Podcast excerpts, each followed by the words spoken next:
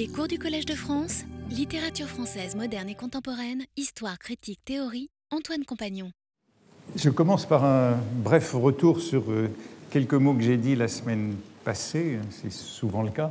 Euh, je commentais cette expression de Baudelaire, la péripatéticienne de l'amour, hein, pour euh, traduire those female peripatetics who are technically called streetwalkers chez De Quincy. Et je disais, comme souvent, eh bien, on est renvoyé à Baudelaire comme à la première occurrence de cette euh, expression péripatéticienne pour euh, désigner euh, ces lorettes qui descendaient sur le boulevard. cette périphrase, cet euphémisme, ce néologisme et je m'interrogeais sur l'originalité de Baudelaire. Alors bien sûr, j'ai reçu, comme souvent, plusieurs messages euh, à la suite de euh, cette euh, remarque. on m'a communiqué plusieurs emplois du mot péripatéticienne, mais en vérité, aucun avant les paradis artificiels, où Baudelaire emploie cette expression. il y en a cependant un qui m'a intéressé, qui a retenu mon attention, et euh, il apparaît sous la plume d'Apollinaire. C'est bien plus tard, c'est bien plus tard. C'est en 1910 dans les échos de l'intransigeant. Et voici ce qu'il écrit. Un mot se répand, charmant et parisien en diable, pour désigner celle qu'Aurélien Scholl, Aristote du Perron Tortoni, appelées les péripatéticiennes du boulevard. On les nomme maintenant des Madeleine Bastille. Euh, bon, tout est intéressant dans, ce petit passage. Hein. Aurélien Scholl, euh, c'est un journaliste, euh, c'est le grand boulevardier devant l'éternel. c'est un collaborateur du Figaro, petit journal encore, dans les mêmes années que Baudelaire, de 1857 à 1861, et puis c'est le fondateur et le rédacteur en chef du Nain jaune en 1863. Euh, Baudelaire lui a proposé le peintre de la vie moderne, et le peintre de la vie moderne aurait donc pu paraître dans euh, ce périodique. Euh, Baudelaire euh, le, cite dans Mon cœur mis à nu dans une petite liste de ceux qu'il appelle les jolis grands hommes du jour. Comme avec euh, tous ces journalistes et éditeurs, les rapports sont, sont équivoques et il est là avec euh, Renan, Feydeau et Feuillet, autrement dit ceux qui ont réussi, et notamment auprès du régime, comme Feuillet. Et puis euh, le reste est intéressant. C'est Aristote du Perron Tortoni, euh, qui, Aristote, le péripatéticien, qui nous renvoie à ce café Tortoni, qui est l'un de ces grands cafés du boulevard, à l'angle du boulevard des Italiens et de la rue Tête-Bout. Et puis euh, l'expression Madeleine Bastille, hein, c'est le boulevard qui s'étend de la Madeleine à la Bastille. C'était le premier omnibus euh, parisien. Tout cela nous renvoie donc à un mot de ces petits journaux, Figaro, Nain jaune. Et euh, si on voulait confirmer l'audace euh, ou infirmer l'audace de Baudelaire, eh bien, il faudrait aller dépouiller beaucoup de ces petits journaux, tous ces petits journaux, hein, aller dépouiller le Figaro dans ces années pour trouver d'autres occurrences de la péripatéticienne avant Baudelaire peut-être. Mais euh, en finissant euh, la leçon de la semaine passée, j'ouvrais tout juste euh, un quatrième dossier, qui est sans doute le dernier que j'ouvrirai, que j'examinerai cette année, qui sera le peintre de la vie moderne. Et c'est encore un dossier qui porte sur l'ambivalence, la dualité de Baudelaire, à la fois moderne et anti-moderne c'est encore un dossier paradoxal sur euh, l'équivoque de cette euh, beauté, de cette beauté moderne. Et euh, dès le salon de 1845, hein, cette première petite plaquette, je crois que je terminais, mais sans regarder de près cette proposition. Dès 1845, Baudelaire demande donc au vent qui soufflera demain, nul ne tend l'oreille, et pourtant l'héroïsme de la vie moderne nous entoure et nous presse. Ce ne sont ni les sujets ni les couleurs qui manquent aux épopées, celui-là sera le peintre, le vrai peintre, qui saura arracher à la vie actuelle son côté épique et nous faire voir et comprendre, avec de la couleur ou du dessin, combien nous sommes grands et poétiques dans nos cravates et nos bottines vernies. Et je crois que je faisais remarquer, en terminant, que Baudelaire a 24 ans, euh, mais que ce sont là des thèmes qui le hanteront jusqu'à la fin. Et au fond, une théorie esthétique est déjà formulée sur euh, cette nécessité d'arracher à la vie actuelle ce côté épique. Autrement dit, euh, la beauté moderne, elle serait du côté de cette épique arrachée à la vie trivial. Mais on verra qu'il y a d'autres fils qui se mêlent à celui-là. En tout cas, cet argument de 1845 sera repris et développé en conclusion du salon de 1846, ce qui n'était ici qu'un bref passage, et développé dans tout le dernier chapitre du salon de 1846, qui est intitulé De l'héroïsme de la vie moderne, et qui commence par constater puisque c'est la leçon qui est tirée du salon, la décadence de la peinture. Baudelaire vient de faire ce panorama et il termine en disant Il est vrai que la grande tradition s'est perdue et que la nouvelle n'est pas faite. On pourrait longtemps commenter cet usage de l'adjectif grand, grande. On a vu grands hommes du jour tout à l'heure pour Aurélien Scholl. Maintenant, la grande tradition qui est perdue, il s'agit de trouver une nouvelle tradition qui est la même grandeur. Et cette grande tradition, euh, nous dit Baudelaire, c'était l'idéalisation ordinaire et accoutumée de la vie ancienne. Idéalisation de la vie ancienne, qui était alors une vie euh, publique, une vie robuste et guerrière, une vie faite de pompe. C'est cela dont le siècle est maintenant dépourvu, il n'en aurait pas moins sa beauté. Tous les siècles et tous les peuples, dit Baudelaire, ont eu leur beauté, donc nous avons inévitablement la nôtre, qu'il s'agit de trouver, de dégager, et Baudelaire revient à une expression tout à fait semblable à celle de 1845, il faut rechercher quel peut être le côté épique de la vie moderne, en quelque sorte le, verso, euh, l'autre face de la vie bourgeoise, et de prouver, poursuit-il, par des exemples, que notre époque n'est pas moins féconde que les anciennes en motifs sublimes. Au fond, c'est encore euh, la thèse qui euh, sera trouvée dans Le peintre de la vie moderne, beaucoup d'années plus tard, hein, contemporain des tableaux parisiens des Fleurs du Mal et des poèmes en prose du spleen de Paris. La thèse du peintre de la vie moderne ne sera pas essentiellement différente. Je le répète, Baudelaire est tout jeune à ce moment-là, mais la théorie esthétique est formulée et ne bougera pas beaucoup. Il n'y a pas de beauté absolue et éternelle, et c'est tout le sens du début du salon de 1846, où Baudelaire s'affiche euh, romantique avec Stendhal, et donc hostile à la théorie classique. Hein. Il a cité euh, Stendhal un peu plus haut dans ce salon de 1846.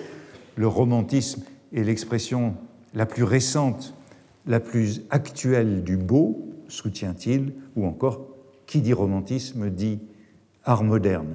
Et on peut dire que jusqu'au bout, romantisme et modernité ne font, pour ainsi dire, qu'un pour Baudelaire.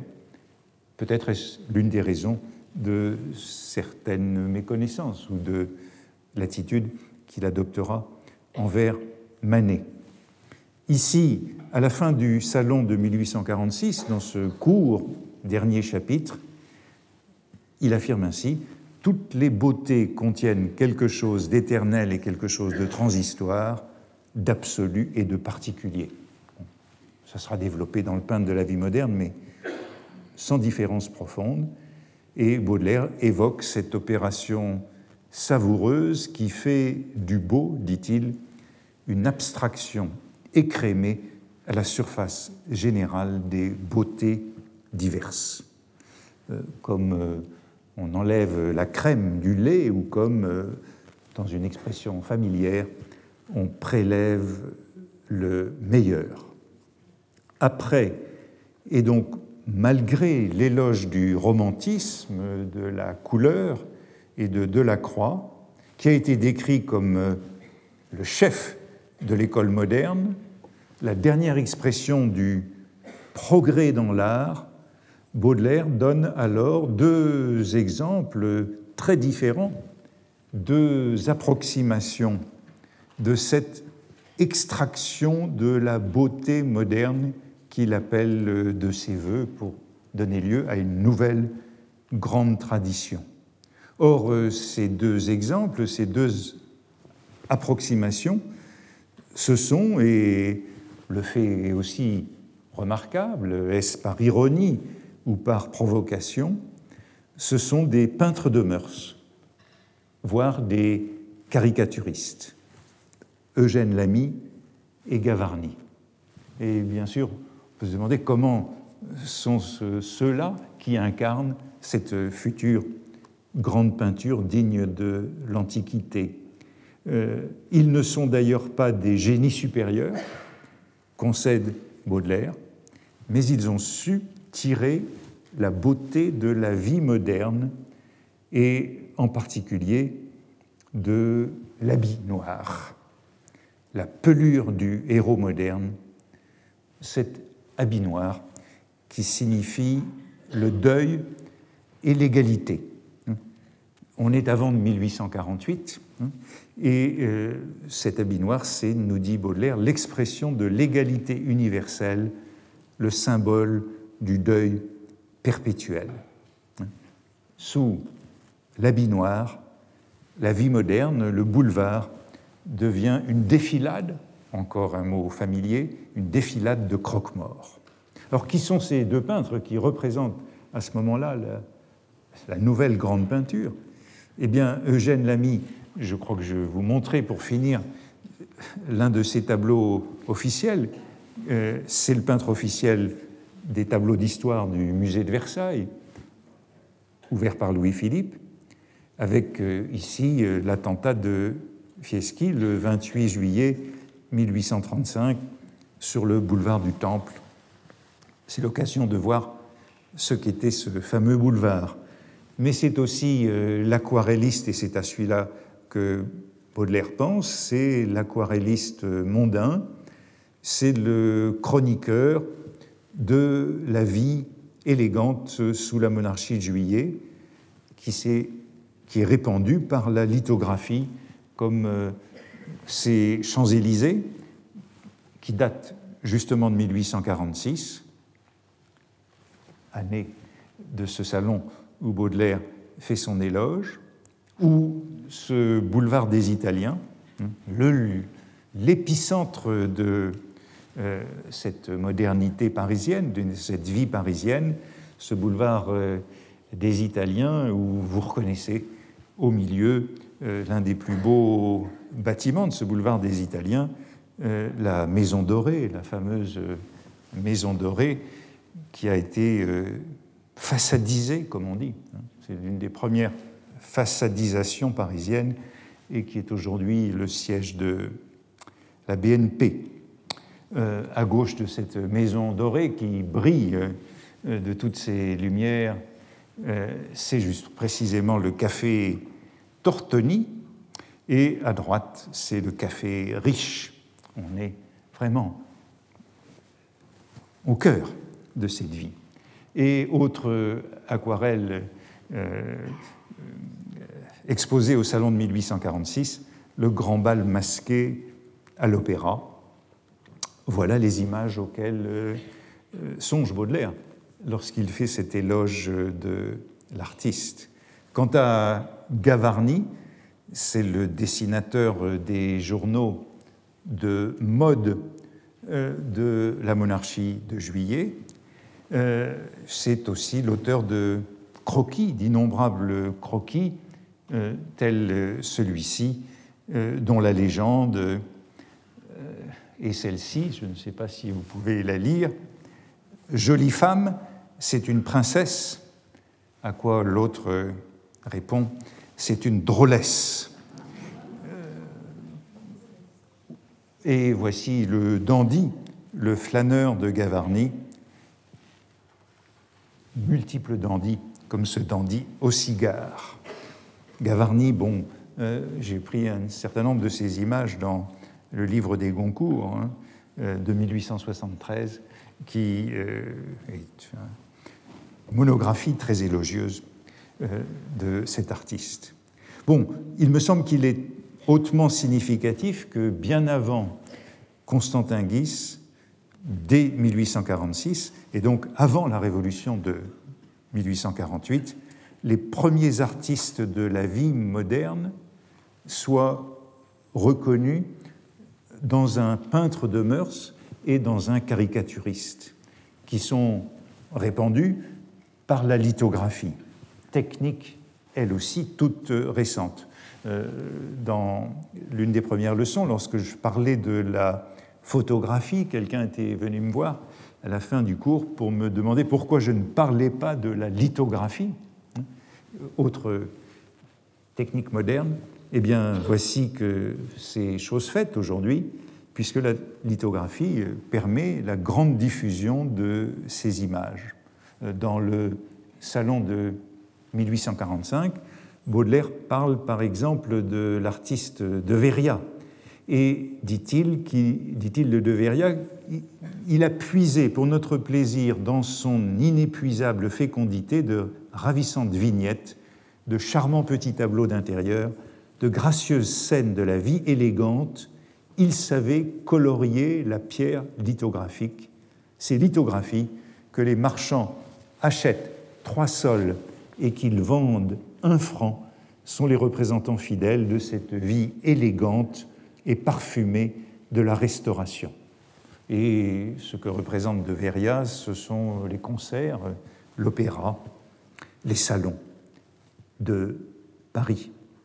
Jusqu'au peintre de la vie moderne, euh, Baudelaire parlera encore de la lithographie. Il y a donc là aussi une continuité à travers toute l'œuvre de Baudelaire qui souligne cette affinité entre la lithographie et la représentation de la vie moderne, des mœurs modernes. Euh, il écrit à propos, dans le petit chapitre du peintre de la vie moderne, qui est intitulé, c'est le second chapitre, qui est intitulé Croquis de mœurs, dès que la lithographie parut, elle se montra tout de suite très apte à cette énorme tâche, hein, le croquis de mœurs, si frivole en apparence, nous avons dans ce genre de véritables monuments. Euh, Baudelaire est donc très précis sur ce, comment dire, cette convenance réciproque entre la lithographie et la représentation de la vie moderne, euh, au point d'en écrémer euh, la dimension épique. L'ami et Gavarni, ces peintres de mœurs au bord de la caricature, Baudelaire les qualifie de poètes du dandisme. C'est en 1846, c'est par allusion au livre tout récent de Barbé de Reville, publié l'année précédente. L'ami, c'est le poète, dit-il, du dandisme officiel. On a vu ces tableaux historiques du musée de Versailles, tandis que Gavarni, c'est le poète du dandisme hasardeux et d'occasion, dit-il. Et là aussi, je crois qu'il est bon de souligner cette forte continuité de la pensée de Baudelaire, puisqu'ils seront encore cités dans le peintre de la vie moderne, précisément dans ce chapitre sur le croquis de mœurs. Le croquis c'est vraiment le cœur de cette représentation de la modernité, et justement à propos de l'avènement de la lithographie et de sa capacité de représenter la vie triviale. Tout à l'heure, je soulignais l'importance de cet adjectif grand dans tout ce que dit Baudelaire de l'art et la nécessité de trouver du grand. Eh bien, on peut dire que l'adjectif euh, antonyme opposé, c'est celui de trivial, qui est partout dans ces pages. Il s'agit de représenter la vie triviale dans le croquis de mœurs et ce que Baudelaire appellera, dans le peintre de la vie moderne, la métamorphose journalière des choses extérieures. Et dans la métamorphose, il y a encore cette dimension de transformation pour trouver ce qui est grand dans ces choses extérieures. Et il fait l'éloge de Gavarni, de Lamy et bien sûr aussi de Daumier, sur lequel j'aurai l'occasion de revenir. Il dit ceci On a justement appelé les œuvres de Gavarni et de Daumier des compléments de la comédie humaine. C'est Balzac mis en Euh, avec euh, une petite réserve peut-être, en tout cas une remarque qui montre bien toujours cette ambivalence de Baudelaire. Le peintre de mœurs, dit-il, a une nature mixte. Il est mixte, il est hybride, ambivalent lui-même, car il a un esprit littéraire. Autrement dit, ce n'est pas un vrai artiste. Tous ces artistes ont quelque chose de littéraire. Et c'est encore le cas de Constantin Guis dans Le peintre de la vie moderne, traité d'observateur, de flâneur, de philosophe, mais aussi de littérateur. Quelquefois, il est poète, écrit Baudelaire, plus souvent, il se rapproche du romancier ou du moraliste. Il est le peintre de la circonstance et de tout ce qu'elle suggère d'éternel. Poète, romancier ou moraliste, voilà que Constantin Guis c'est bien dans le même groupe que Gavarni et Daumier, auprès desquels Baudelaire cite encore Eugène Lamy, presque anglais à force d'amour pour les élégances aristocratiques, ou euh, deux caricaturistes mineurs sur lesquels je dirai peu de choses, Trimolet et Traviès, qui sont les chroniqueurs de la pauvreté et de la petite vie. Alors il y a un texte qui est au fond intermédiaire entre le salon de 1846, où Eugène Lamy et Gavarni sont donnés comme les modèles de l'artiste moderne, et le peintre de la vie moderne, où c'est Constantin Guis qui remplit ce rôle. Ce texte intermédiaire, c'est celui sur lequel je voudrais insister aujourd'hui, euh, c'est quelques caricaturistes français. Puisqu'on le voit, la continuité, c'est la peinture de mœurs, la caricature. Quelques caricaturistes français. C'est un texte qui a été publié en 1857 par Baudelaire, mais qui s'inscrit dans un projet beaucoup plus vaste et beaucoup plus ancien. Baudelaire a toujours voulu écrire sur la caricature. Dans ce salon de 1845, cette première brochure publiée par lui, il annonce sur la couverture un ouvrage intitulé De la caricature. Euh, la première version de ce texte sur la caricature, elle date, tout montre, toutes les références montrent qu'elle date de 1846 au plus tard toutes les références que fait Baudelaire. Ensuite, il y a eu plusieurs campagnes de remaniement, de mise à jour avant sa publication en 1857. Je rappelle qu'il y a d'abord De l'essence du rire, qui est le prologue théorique, et puis les deux textes sur la caricature, quelques caricaturistes français et quelques caricaturistes étrangers. et à la toute fin de sa vie, en 1864-1866, quand il est à Bruxelles, Baudelaire voudrait, insiste pour republier ce, livre, ce livre sur la caricature dans les curiosités esthétiques, qui est, selon lui, essentiel. Dans euh, ces caricaturistes, eh bien, euh, euh, Daumier, Gavarni sont là encore comparés aux romanciers et aux moralistes, et ce sont les mêmes qui sont loués. D'ailleurs, à chaque fois que Baudelaire parle de ces caricaturistes et de ces peintres de mœurs, Balzac figure toujours en arrière-plan.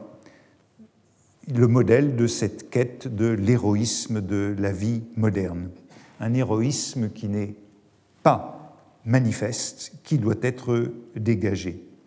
En tout cas, il me semble qu'il existe un fil qui guide à travers tous ces textes sur la caricature et que c'est un fil qui nous mène aussi vers le spleen de Paris, fait de croquis de mœurs, fait de caricatures, on pourrait dire de caricatures en prose.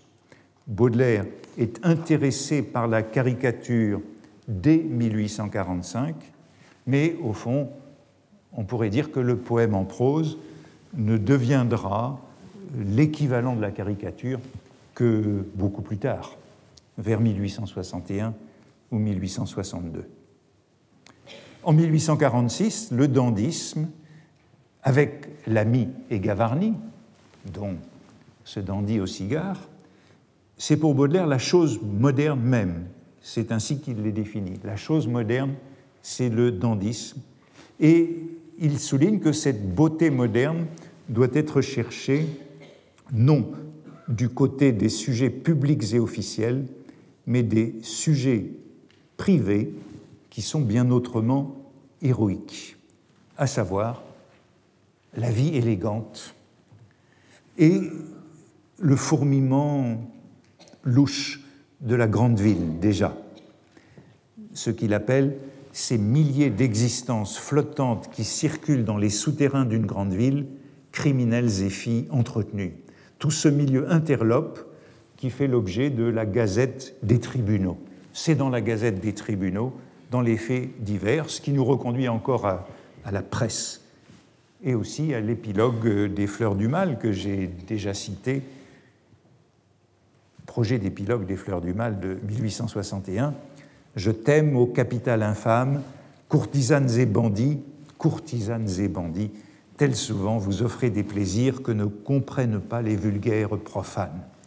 Cette sublimité moderne, Baudelaire en donne alors l'exemple de rumeurs qui circulent sur le boulevard des Italiens, explicitement citées, au soir de la réplique hautaine d'un ministre à une interpellation impertinente de l'opposition à la Chambre.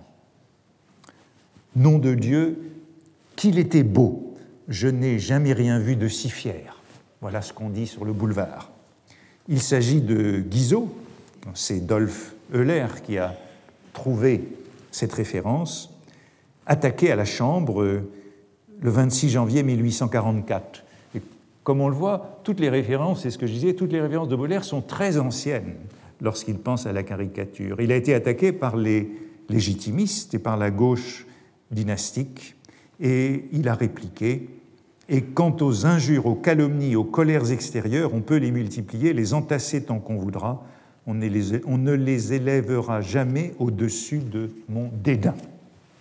L'incident a été commémoré par une médaille. Et d'autre part, voilà le Premier ministre, modèle de ce sublime moderne dans son mépris de l'opposition à la Chambre, et l'autre, c'est le sublime B, un criminel sous la guillotine, Pierre-Joseph Pullman, qui été condamné à mort le lendemain, 27 janvier 1844, qui a été exécuté début février et qui a refusé le secours d'un prêtre c'est ce renvoi du prêtre qui représente le sublime. Les deux exemples sont donc pris aux deux bouts de euh, l'échelle sociale. Hein. Le moniteur universel pour l'héroïsme du Premier ministre et la Gazette des tribunaux pour l'héroïsme du criminel, de l'assassin. Et on a donc ces deux versions de l'héroïsme de la vie moderne, de cette beauté nouvelle et particulière.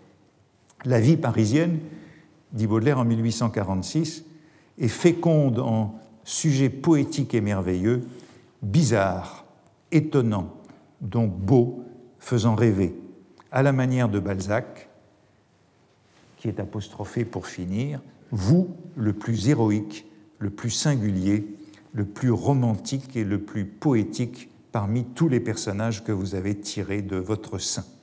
On retrouve là, dans ces épithètes adressées à Balzac ceux qu'on a déjà vus singuliers, sur lesquels j'avais insisté il y a un moment, héroïque, romantique et poétique. Ainsi, Delacroix et le phare, Baudelaire continue d'identifier romantique et moderne, mais il est à la recherche d'une autre beauté urbaine, en noir et blanc, en habit, en noir et blanc, mais sauvant la couleur. Les grands coloristes, dit-il, pour euh, éliminer cette contradiction, savent faire de la couleur avec un habit noir, une cravate blanche et un fond gris. Peut-être par opposition à la photographie dont on a vu qu'elle était noire sur noir. Et Baudelaire dira la même chose de Daumier dans Les caricaturistes français. Bref, il restera toujours fidèle à l'ami Gavarni Daumier, d'une passion qui le mènera du côté des caricaturistes, puis d'autres artistes, pour ainsi dire euh, mineurs, Mérion ou Constantin Guis. Mais je crois qu'il y a une constante. L'art moderne, c'est le croquis de mœurs ou la caricature. Et c'est cela qui sera réalisé dans le poème en prose. Quelques caricaturistes français, le texte important, publié en 1857, mais qui recouvre beaucoup d'années, reprend euh, là où Baudelaire avait interrompu sa réflexion dans le salon de 1846. Il loue cette euh, estampe qu'il attribue à Karl Vernet. Il la loue, comme dit-il, une petite comédie humaine. Petite comédie humaine. L'expression revient.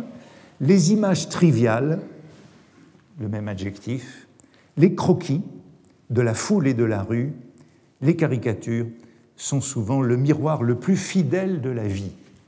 Et voici euh, cette planche, dit-il, qui représente une maison de jeu, c'est une planche de 1790, il me semble que je l'ai déjà évoqué dans un autre contexte.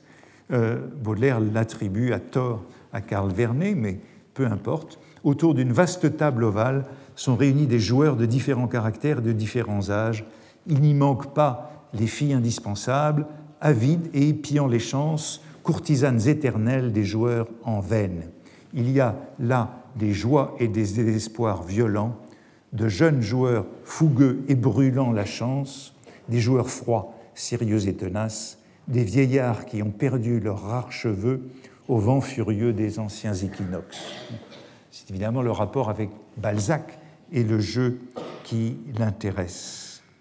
Mais il se montre aussi dans ce texte sur les caricaturistes toujours proche de Gavarni. Je voudrais parler un petit peu de Gavarni et de Daumier et de cette sorte d'éloge ambigu que Baudelaire fait de représentants de la modernité, mais toujours avec une réserve ou une réticence, une ambivalence. Baudelaire loue Gavarni, par exemple, il le qualifie de bizarre est bizarre, comme on le sait. Euh, c'est un éloge de la part de Baudelaire, c'est un compliment. Mais il insiste de nouveau sur le fait qu'il n'est ni tout à fait un caricaturiste, ni uniquement un artiste, mais aussi un littérateur. et cela est évidemment plus ambigu, Baudelaire insistant sur le fait que chez Gavarni, le procédé repose toujours sur l'allusion, sur une certaine réticence, et il le compare à Marivaux. Gavarni, c'est Marivaux dans la peinture de mœurs.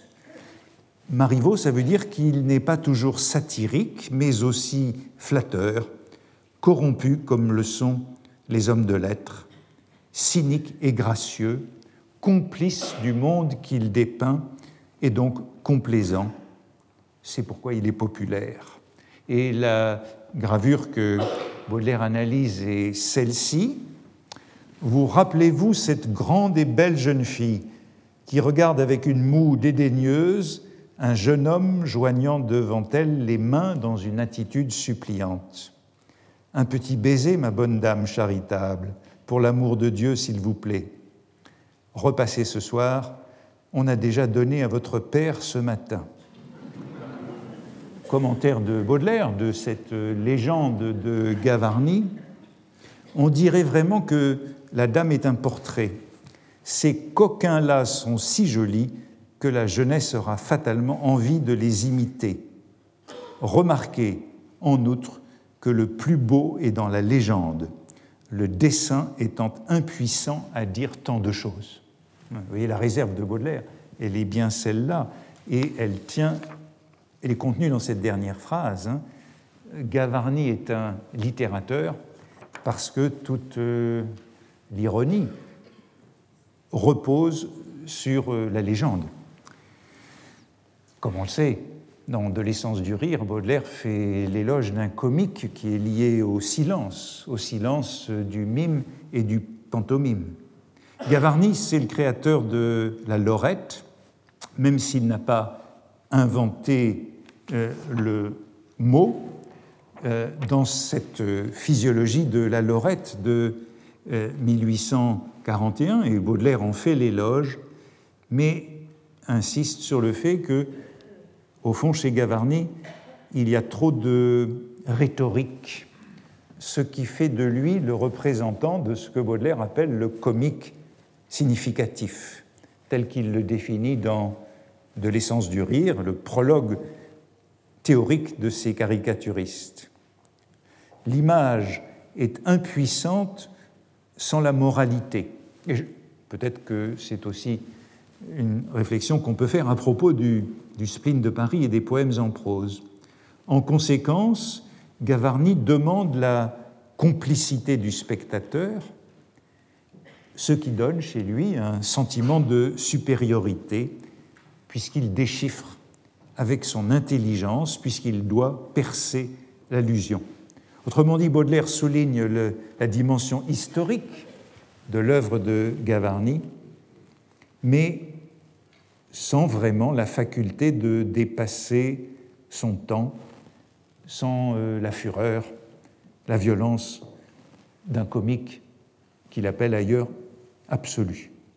Vous voyez qu'il y a donc euh, cet euh, équivoque de Baudelaire devant cet artiste, alors que Gautier le jugeait absolument moderne, représentant de la modernité. Pour Baudelaire, Gavarni est un artiste flatteur et complaisant, cynique et hypocrite. Et il le dit avec tous ses adjectifs. Dans le, livre, le beau livre de Michel Anouche, qui est intitulé Baudelaire and Caricature, c'est le seul grand livre sur Baudelaire et la caricature, Michel Anouche fait l'hypothèse que cette euh, ambiguïté de Baudelaire à l'égard de Gavarni est lié au fait que Gavarni est le plus proche de Baudelaire. Euh, dans le livre des Goncourt sur Gavarni, il y a de multiples traits de Gavarni, qui était un dandy et un homme spirituel, et qui nous montrent que Gavarni professait les mêmes idées que Baudelaire sur bien des choses, sur les femmes, sur l'amour, comme sur la démocratie ou sur le progrès. Les Goncourt citent par exemple ce trait de Gavarni à Louis Blanc, qui cherchait à l'enrôler dans la cause de la démocratie. Et Gavarni répondait Le progrès, mais je le nie formellement, le progrès. Euh, Gavarni, comme Baudelaire, considérait que la révolution de 1848 l'avait blessé personnellement.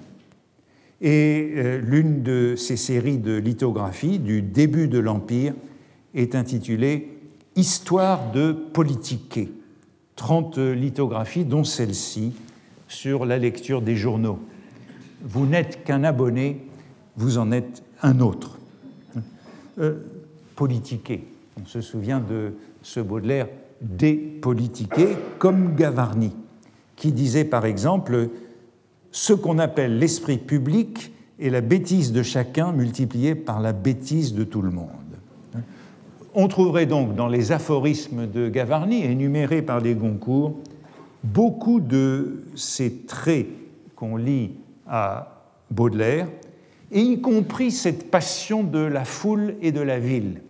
Euh, c'est Gavarni qui disait encore, j'avais cité une phrase euh, de Constantin Guis toute semblable la semaine passée à propos des foules, Gavarni disait qu'il faut être vide ou ennuyé pour s'ennuyer près d'une agglomération d'hommes.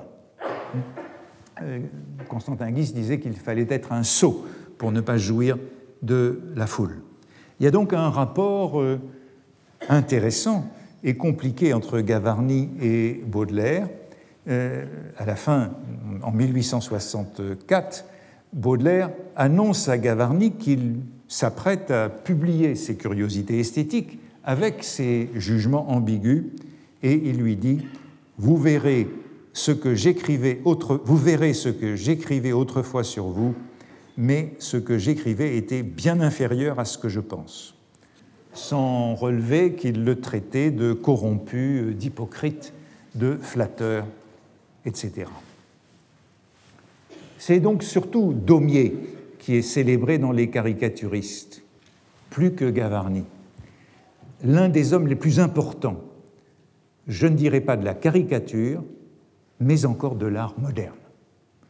Autrement dit, c'est Daumier qui représente euh, cette euh, modernité, non seulement le comique significatif français, qui a besoin du texte, mais presque le comique absolu, c'est-à-dire le grotesque, car ces dessins sont immédiats, n'ont pas besoin de légende, à différence de ceux de Gavarni.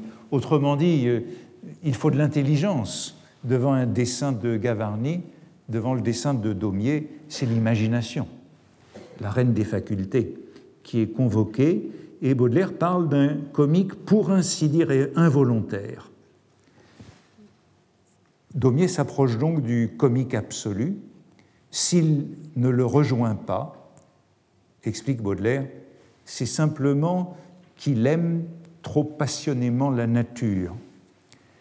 Le comique absolu se définissant par opposition au comique significatif comme supériorité de l'homme sur la nature. De ce point de vue, on peut dire que c'est seulement Goya, parmi les caricaturistes étrangers, qui atteindra ce comique éternel. Il y a un long passage sur Daumier dans ses caricaturistes, il faut essayer de comprendre pourquoi il incarne l'artiste moderne par excellence. Baudelaire commence par esquisser une histoire de la caricature, de la satire politique des débuts de la monarchie de juillet, moment de liberté de la satire de 1830 à 1835 dans la caricature, l'hebdomadaire et le charivari, le quotidien, euh, très célèbre, euh, libéré justement jusqu'aux lois de 1835 qui suivent euh, l'attentat de Fieschi qu'on voyait tout à l'heure sur le tableau de l'ami. La caricature ferme alors et il n'y a plus de caricature politique. Baudelaire évoque cette euh, fantastique épopée bien connue, dominée, couronnée par la pyramidale et olympienne poire de processive mémoire. Hein. C'est la poire de Philippon euh, qu'il avait dessinée à son procès de novembre 1831. Il était poursuivi pour avoir dessiné Louis-Philippe en poire et il avait fait ce petit dessin commenté par Baudelaire et repris euh, par Daumier dans une caricature célèbre. Baudelaire parle donc de ces caricatures de 1830 à 1835 comme c'est une citation que j'avais faite il y a quelque temps pour euh, l'emploi de certains mots qui sont chers à Baudelaire. Il parle d'un tohu-bohu, d'un capharnaüm, d'une prodigieuse comédie satanique, tantôt bouffonne, tantôt sanglante, représentée par les caricatures, par leur bouffonnerie sanglante. Voici qu'avec la caricature, on a cette bouffonnerie sanglante qui est proche du comique, euh, du grotesque, de la pantomime anglaise, du type euh, des Et Baudelaire donne une série d'exemples, dont le premier de cette euh, fureur de la caricature euh, n'est pas encore de Daumier, mais de Casati. Il y a beaucoup de parodies de tableaux célèbres. C'est une parodie du. Ça s'appelle Parodie du tableau de la Clytemnestre. C'est donc un détournement du tableau du Louvre de Guérin, Clytemnestre hésitant avant de frapper Agamemnon endormi, tableau néoclassique, parodié dans la caricature que Baudelaire décrit ainsi La liberté, jeune et belle, assoupie dans un dangereux sommeil, coiffée de son bonnet phrygien, ne pense guère au danger qui la menace. Un homme s'avance vers elle avec précaution, plein d'un mauvais dessein. Il a l'encolure épaisse des hommes de la halle ou des gros propriétaires, sa tête piriforme est surmontée d'un toupet très proéminent et flanqué de larges favoris, le monstre est vu de dos, et le plaisir de deviner son nom n'ajoutait pas peu de prix à l'estampe. Il s'avance vers la jeune personne, il s'apprête à la violer. Mais Baudelaire ne trouvera rien d'équivalent à cette euh, bouffonnerie dans les caricatures qui suivront 1848, euh, sinon une seule dont il euh, se rappelle, mais que nous ne connaissons pas. Il ne trouve rien de tel que la caricature célèbre, qui est un peu le sommet de Daumier, à ses yeux, la rue Transnonain, le 14 avril 1834, Ici, on est dans le vrai Goya, pour ainsi dire, où la triviale et terrible réalité, ce sont ces adjectifs, est montrée dans une image grotesque. Hein, il y a le trivial et le grotesque qui sont là. Le grotesque, pour Baudelaire, c'est l'ouvrier mort, assassiné par la troupe, écrasant son enfant. Et Baudelaire dit, Daumier se montra vraiment grand artiste. C'est donc la caricature dans laquelle le, trivial est transcendé dans l'épique.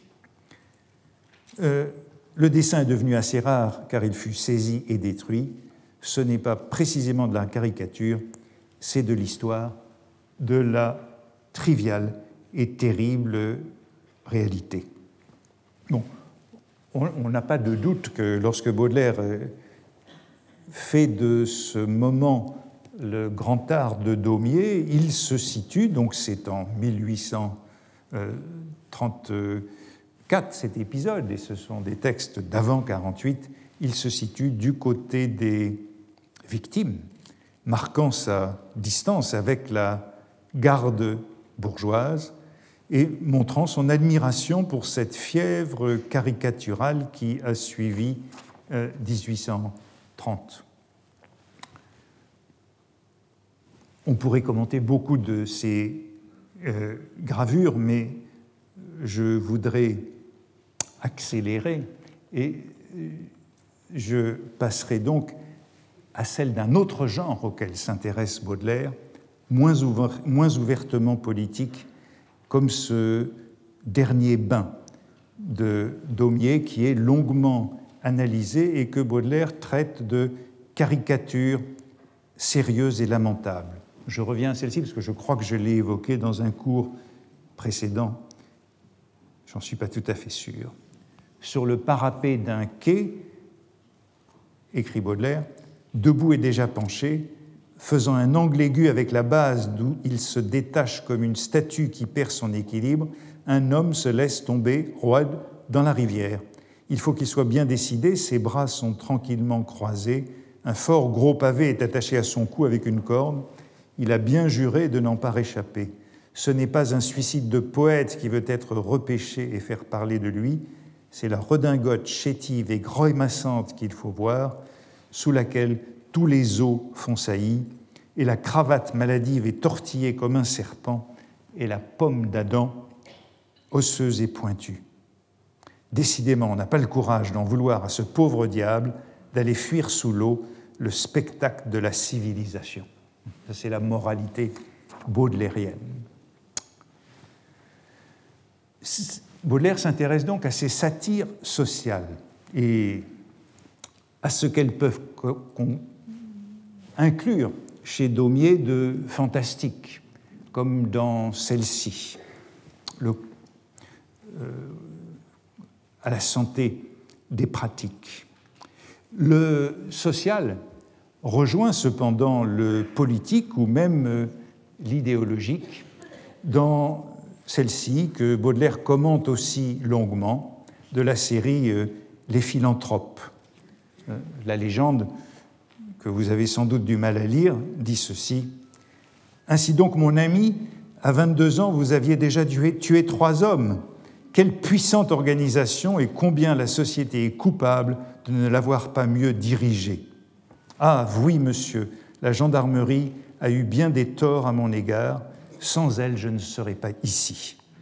Pour le philanthrope, dont Daumier se moque et Baudelaire avec lui, la société est responsable du crime. Mais vous pourrez remarquer que dans un de ces dessins de Daumier comme ceci, la légende est devenue indispensable.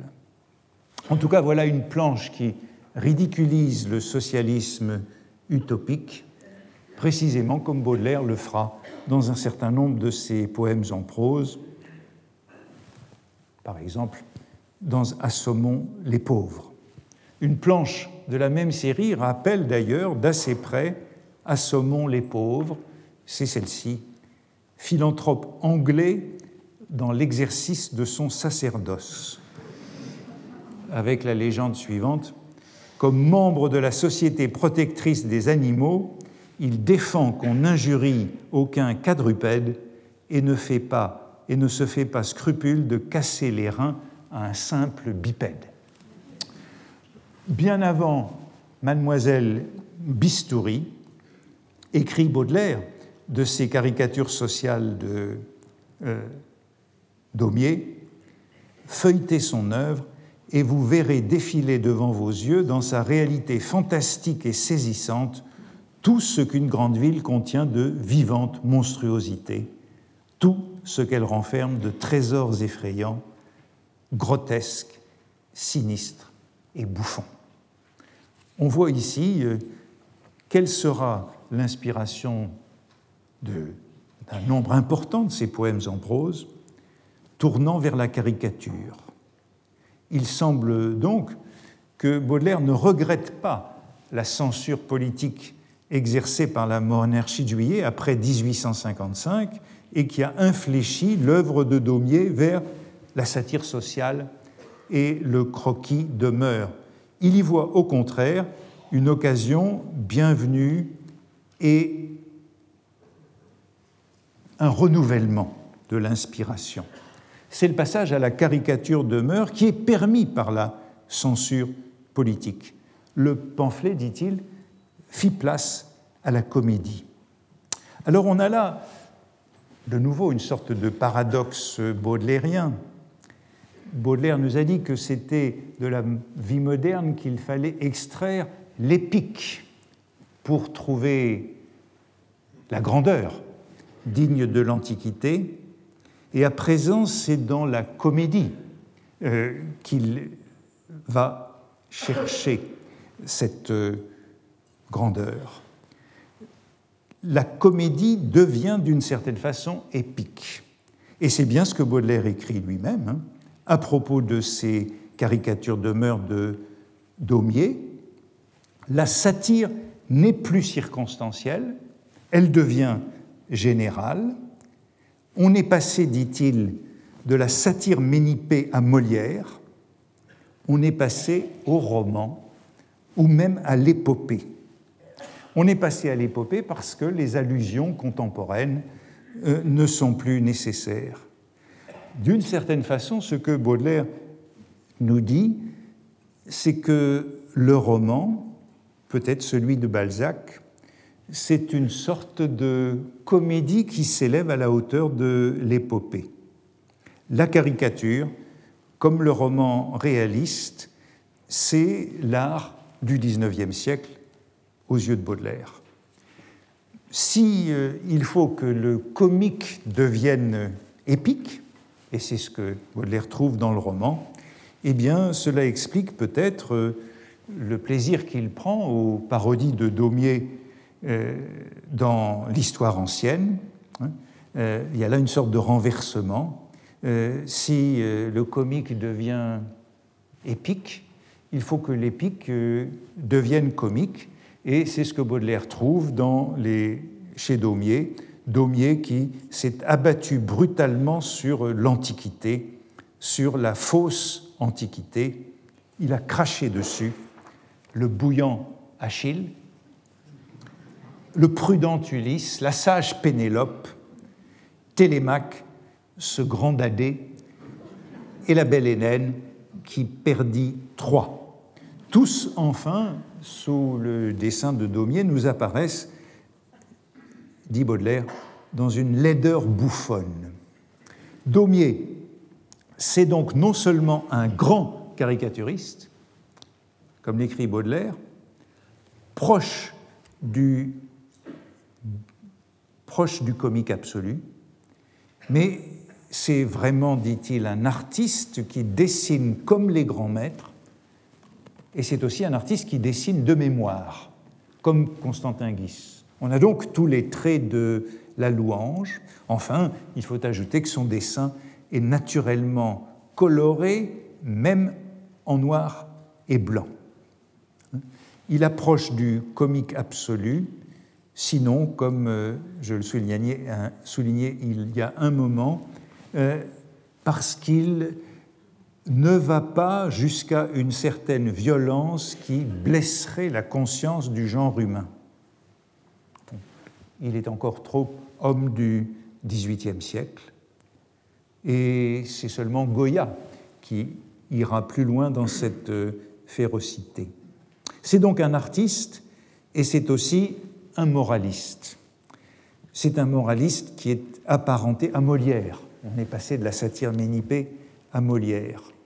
Comme Molière, nous dit Baudelaire, il va droit au but, l'idée se dégage d'emblée, à la différence de Gavarni.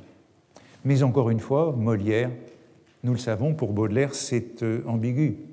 Molière, c'est l'esprit français. Molière, c'est la meilleure expression française, dit-il ailleurs, du comique significatif. Et je crois que j'avais cité un jour mon cœur mis à nu, où Baudelaire associe Molière à Béranger comme idole de la religion nouvelle. Hein? Baudelaire en a contre Molière et notamment contre Tartuffe, dont se sont emparés les voltairiens du siècle, du quotidien, le siècle. Donc faire de Daumier le Molière de la caricature, c'est encore un éloge réservé. Vous le voyez, Gavarni, c'est le Marivaux de la caricature, comme l'a soutenu Baudelaire, allusionnel, hypocrite, corrompu, tandis que Daumier, c'est le Molière de la caricature. On peut dire qu'il s'agira pour l'authentique artiste moderne de se frayer un chemin entre ces deux, comment dire, ces deux écueils, ou en tout cas ces deux réserves, Molière et Marivaux, pour être véritablement le Balzac de la, de la caricature, le Balzac de la peinture J'aurais voulu souligner une dernière proximité, mais j'ai peu de minutes pour le faire, de la caricature et de la beauté moderne, puisque la, caricature est vraiment très proche de cette beauté moderne que cherche Baudelaire, ce qui est une provocation, ce qui est aussi un paradoxe, aller chercher l'épique dans le comique. C'est ce que Baudelaire dit de Trimolet à la fin de ses caricaturistes. Trimolet, c'est le modèle de l'artiste maudit, de la destinée mélancolique de l'artiste moderne, dont la vie a été assaillie de douleur. Euh, voici ce qu'écrit Baudelaire, je le lis rapidement. Un jour, Trimolet fit un tableau. C'est le seul tableau qui est cité dans les caricaturistes. C'était bien conçu, c'était une grande pensée. Dans une nuit sombre et mouillée, un de ces vieux hommes qui ont l'air d'une ruine ambulante et d'un paquet de guenilles vivantes s'est étendu au pied d'un mur décrépit. Il lève ses yeux reconnaissants vers le ciel dans les étoiles, sans étoiles, et s'écrie Je vous bénis, mon Dieu, qui m'avait donné ce mur pour m'abriter et cette natte pour me couvrir. Comme tous les déshérités harcelés par la douleur, ce brave homme n'est pas difficile et il fait volontiers crédit du reste au Tout-Puissant. Quoi qu'en dise la race des optimistes, qui, selon Desaugiers, un chansonnier, se laisse quelquefois choir après boire au risque d'écraser un pauvre homme qui n'a pas dîné, il y a des génies qui ont passé ces nuits-là. Baudelaire identifie l'artiste au mendiant, cet artiste qui est mort au moment où il allait être reconnu. Pour Baudelaire, tous ces artistes meurent, comme Edgar Poe, comme Hoffmann, comme Balzac, au moment où ils vont être reconnus. Euh, Michel Anouche a retrouvé la gravure tirée du tableau en question, publiée en 1844, justement, comme beaucoup de ces images dont Baudelaire parle, c'est le vieux mendiant, avec cette légende Mon Dieu, je vous rends grâce de ce qu'il vous a plu de me donner ce mur pour m'abriter et cette natte pour me couvrir. On est loin de Daumier dans un certain misérabilisme, mais l'ironie peut apparaître dans l'écart entre l'image et la légende. En tout cas, cette image est importante, puisque c'est celle qu'on retrouve à l'origine du vieux saltimbanque. Le vieux saltimbanque qui est décrit dans le poème en prose exactement dans cette euh, pose. Le vieux saltimbanque voûté, caduque, décrépit, cette ruine d'homme.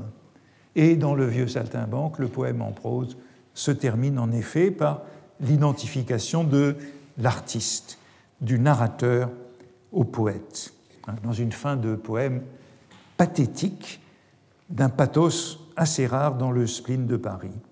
On est loin de l'ironie de Gavarni et de Daumier, mais je crois que ce que nous pouvons retenir dans cette configuration de la modernité et de la caricature, eh bien c'est cette profonde affinité du beau moderne avec cette catégorie assez fluide pour Baudelaire de la peinture de mœurs ou de la caricature. Et c'est donc euh, Constantin Guis qui sera le successeur, le peintre de mœurs comme Gavarni et l'artiste mnémonique comme Daumier. Je passerai donc à lui dans les prochaines semaines.